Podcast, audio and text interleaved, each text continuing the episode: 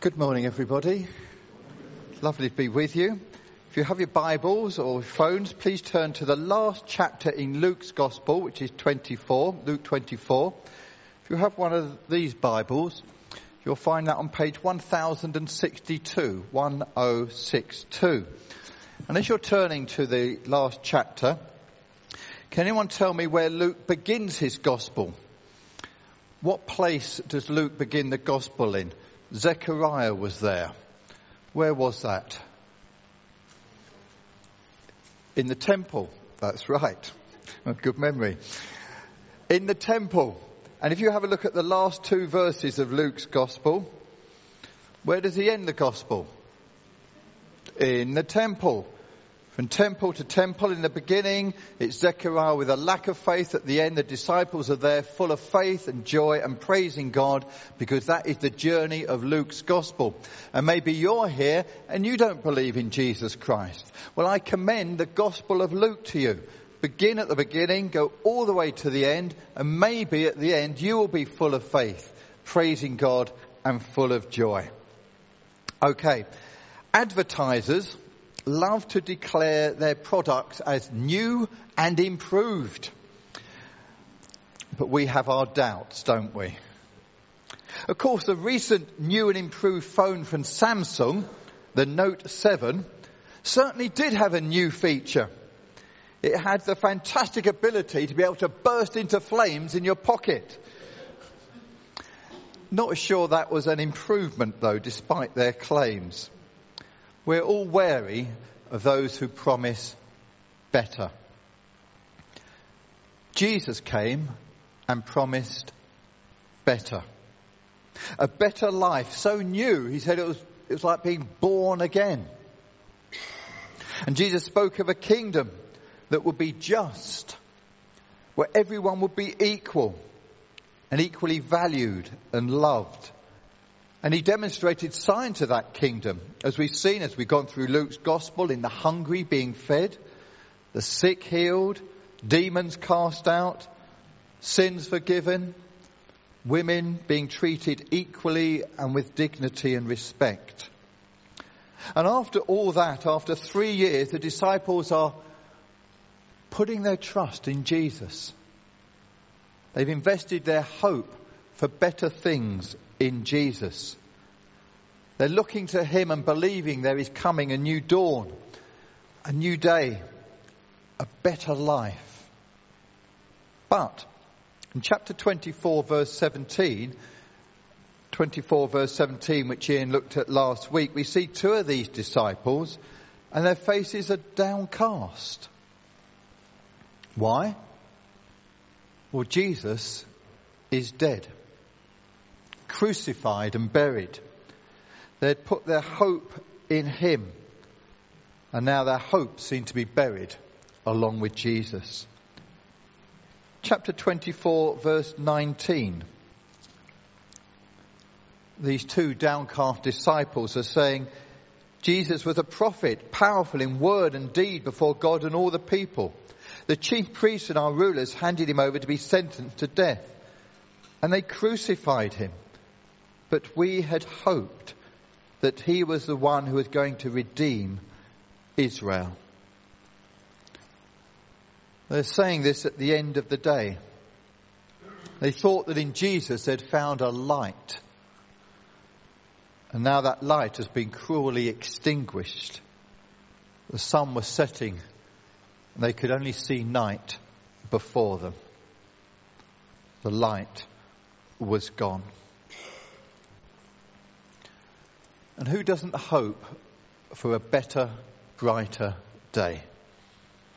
Many long for change, a new life. People long to be free from guilt that they carry around with them for things done in the past that weighs them down and or what they would give for a new day with forgiveness of sins. People long to be free from bad habits. They know they're bad. They know uh, they're like sins that just keep repeating themselves in their lives and dragging them down. And they long for a power to be free, to even be the people they want to be, free from sin. People long to have a sense of purpose, a meaning in life. They long for justice for themselves and, and for other people as well. And we all long to be valued and loved unconditionally. We may seek these things in money, of course, or maybe a lottery win. That'll bring me a new and better day in life. Put our hope in technology, or materialism, or various relationships, or religion, or drugs, or forever seeking new, exciting experiences to give meaning to our lives. And many of these things can be valuable. But do they really satisfy? Do they scratch where we itch? We're going to see a small part of the Alpha film that we showed last Wednesday and Thursday now. Thank you, Leslie. And somehow, I don't know how I managed it, but I managed to find a girlfriend. Again, after about three weeks, I thought, there's got to be more to life than this. And, and basically, there was something missing. I was longing for more. The actor Jim Carrey once said, I wish everyone could get rich and famous and have everything they've ever dreamed of, so they would know that's not the answer. Some people dream of having their name in lights, of fame and fortune. Some people dream of finding happiness through relationships, careers, money, whatever it may be. But do you ever get that niggly feeling that as good as those things are, there must be more to life? Yeah, all too often life just doesn't turn out the way we think it should.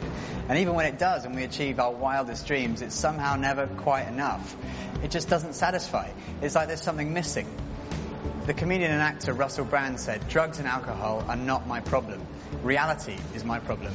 Drugs and alcohol are my solution to fill up a hole inside me. And Jesus said, I am the bread of life. In other words, I'm the one who fulfills the longing that's deep inside every human heart. Jesus claimed to be the one person who can satisfy that spiritual hunger. Freddie Mercury, the lead singer of the rock group Queen, had amassed a huge fortune and attracted millions of fans. But he admitted in an interview shortly before his death that he was desperately lonely. He said this, you can have everything in the world and still be the loneliest man, and that's the most bitter type of loneliness. Success has brought me world idolization and millions of pounds, but it's prevented me from having the one thing we all need, a loving, ongoing relationship. Jesus said, I am the way, the truth, and the life. Ultimately, there's only one relationship that is totally loving and goes on forever, and that's a relationship with God. And Jesus said, I am the way to that relationship.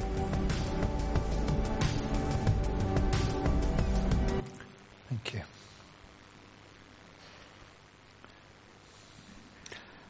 Luke 24, beginning at verse 36. Let's leave the last few paragraphs of Luke's Gospel. Luke 24, verse 36.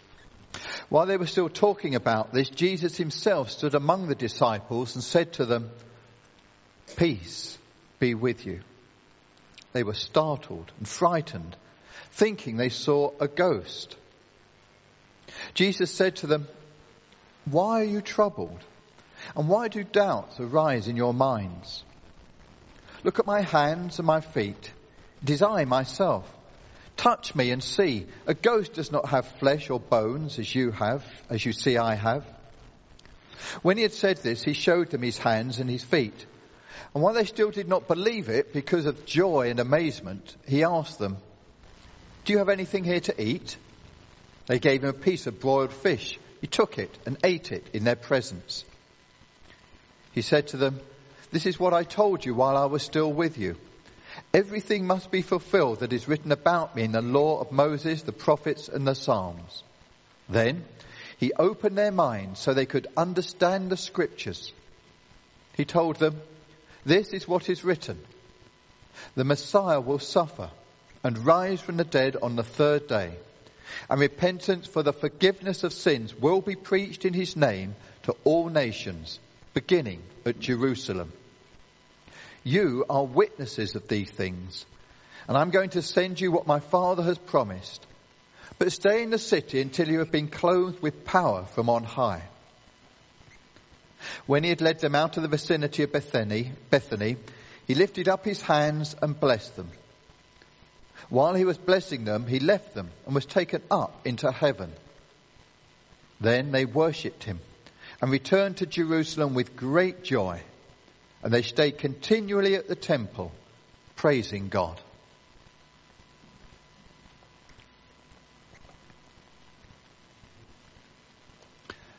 Their hearts were downcast, and now we see their hearts are full of joy and their faces lifted up towards God in praise.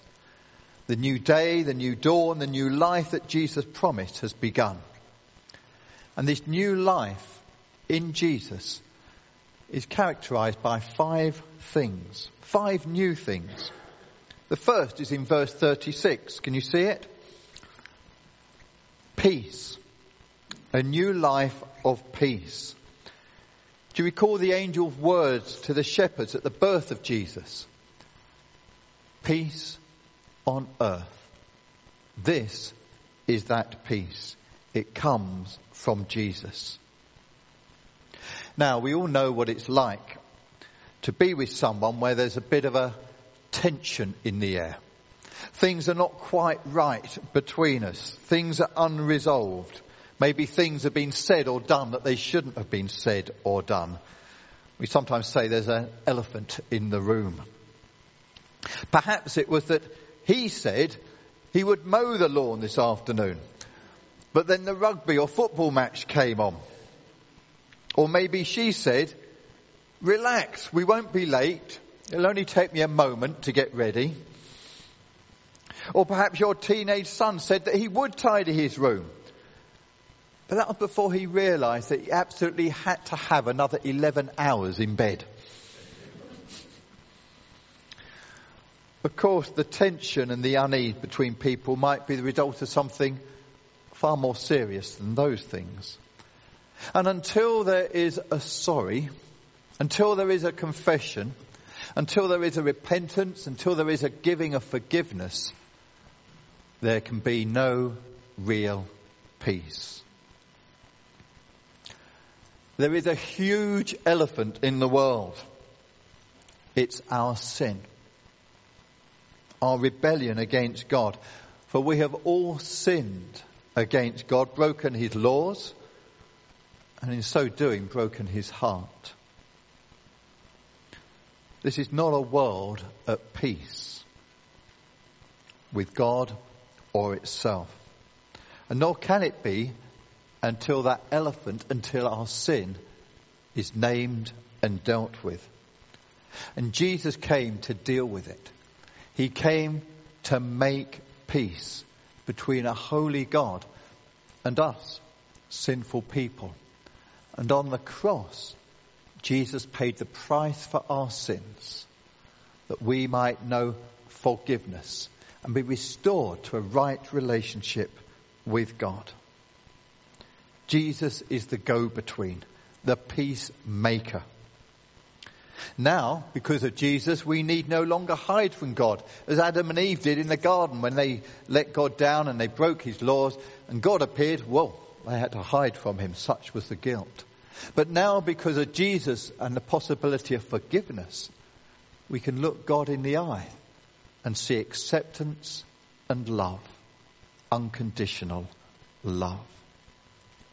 A new dawn has come a new day, a new life that's characterized by peace.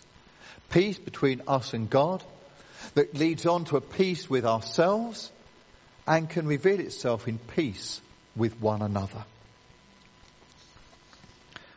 Secondly, verse 45 shows us that this new life is also characterized by understanding.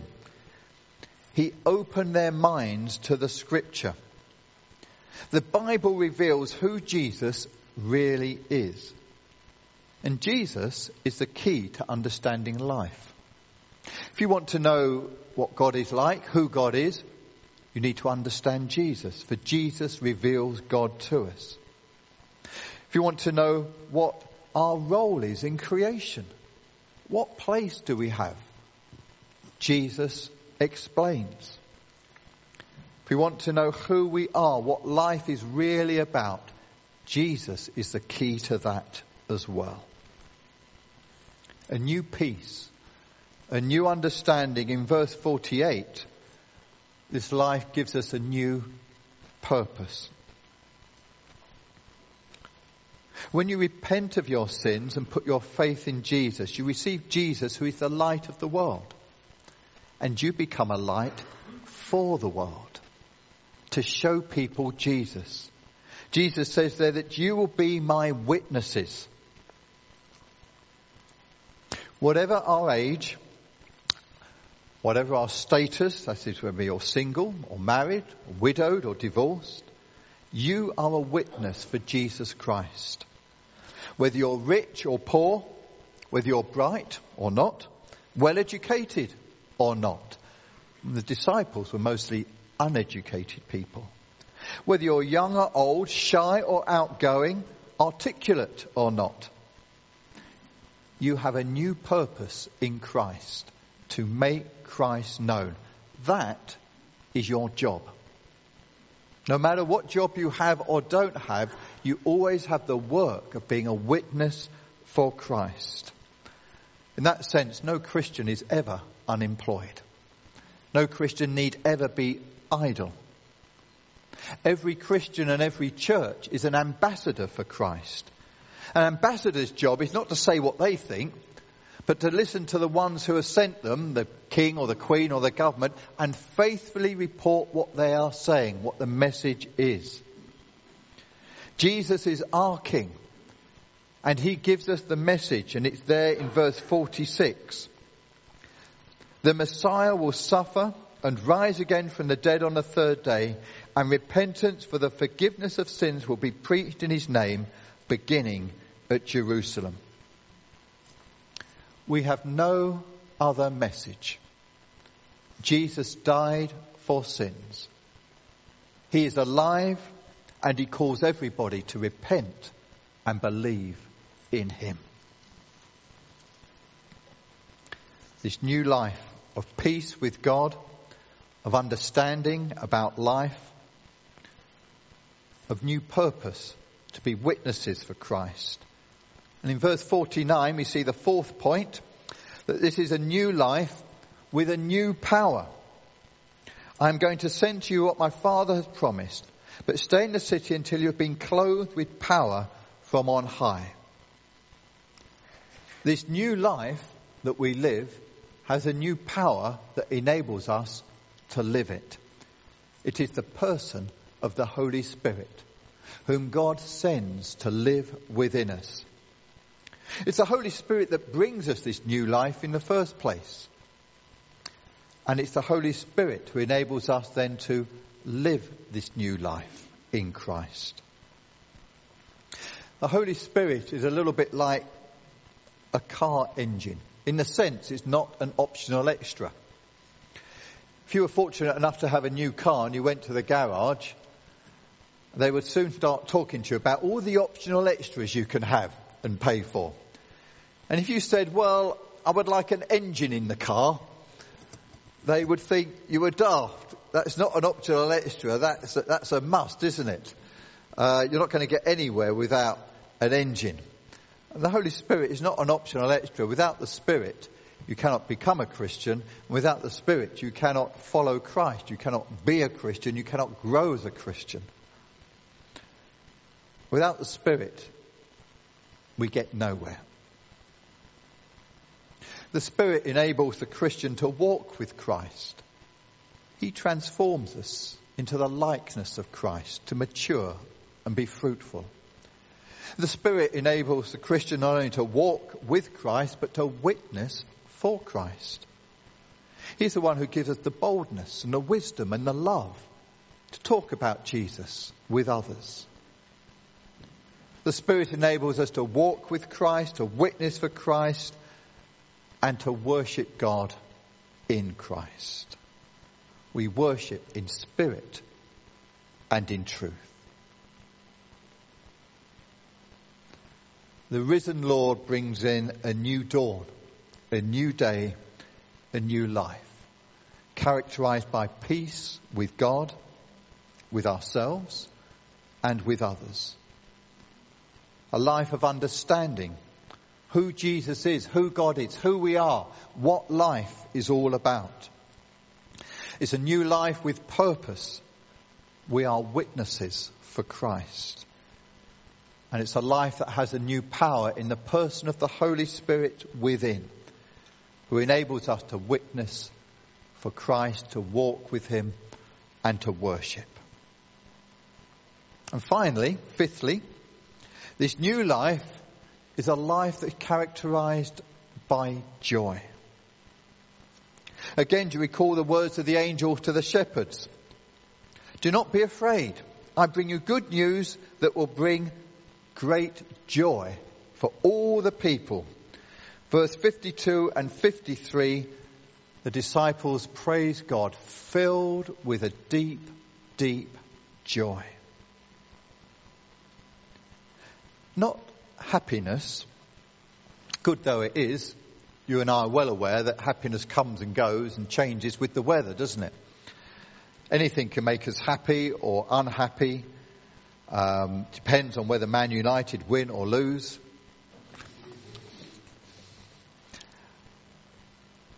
But the joy that God gives is not a happiness, it's something deeper and internal.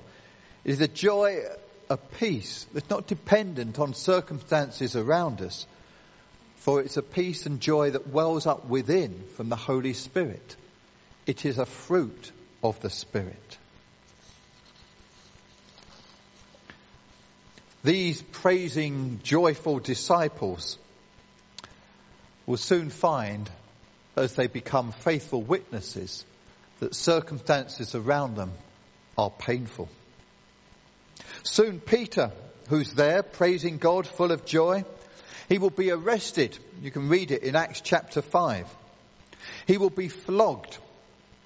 His back will be flayed open with metal tipped leather thongs. When you read Acts chapter 5, he returned to the disciples full of joy.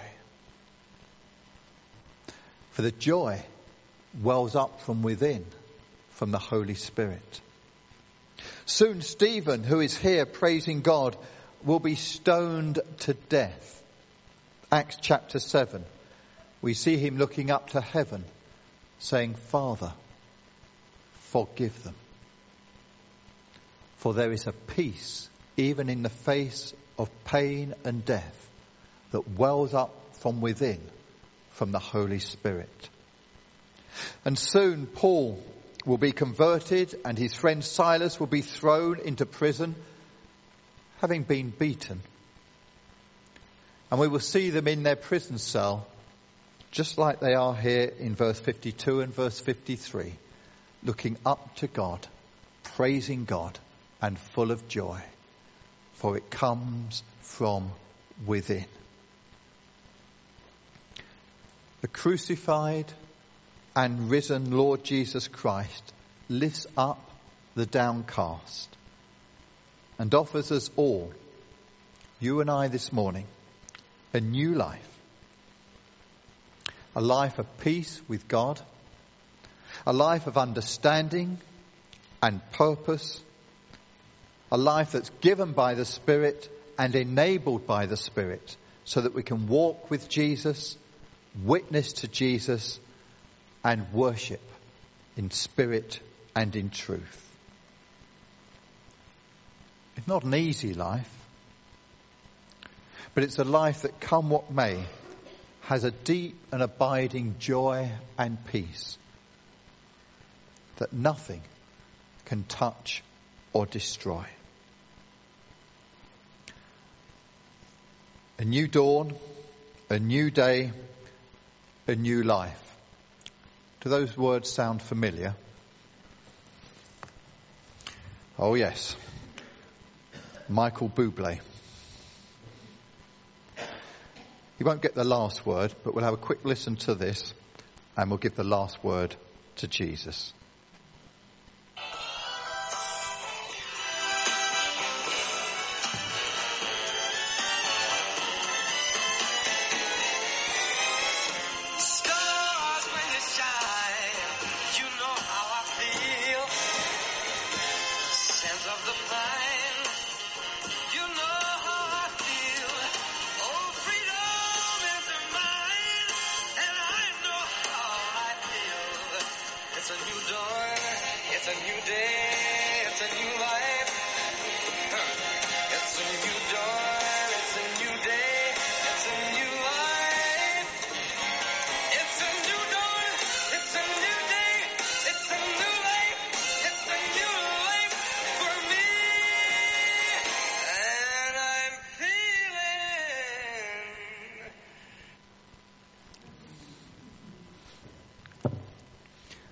Would you like a new dawn, a new day, a new life, not just in a song, but by the Spirit in your heart?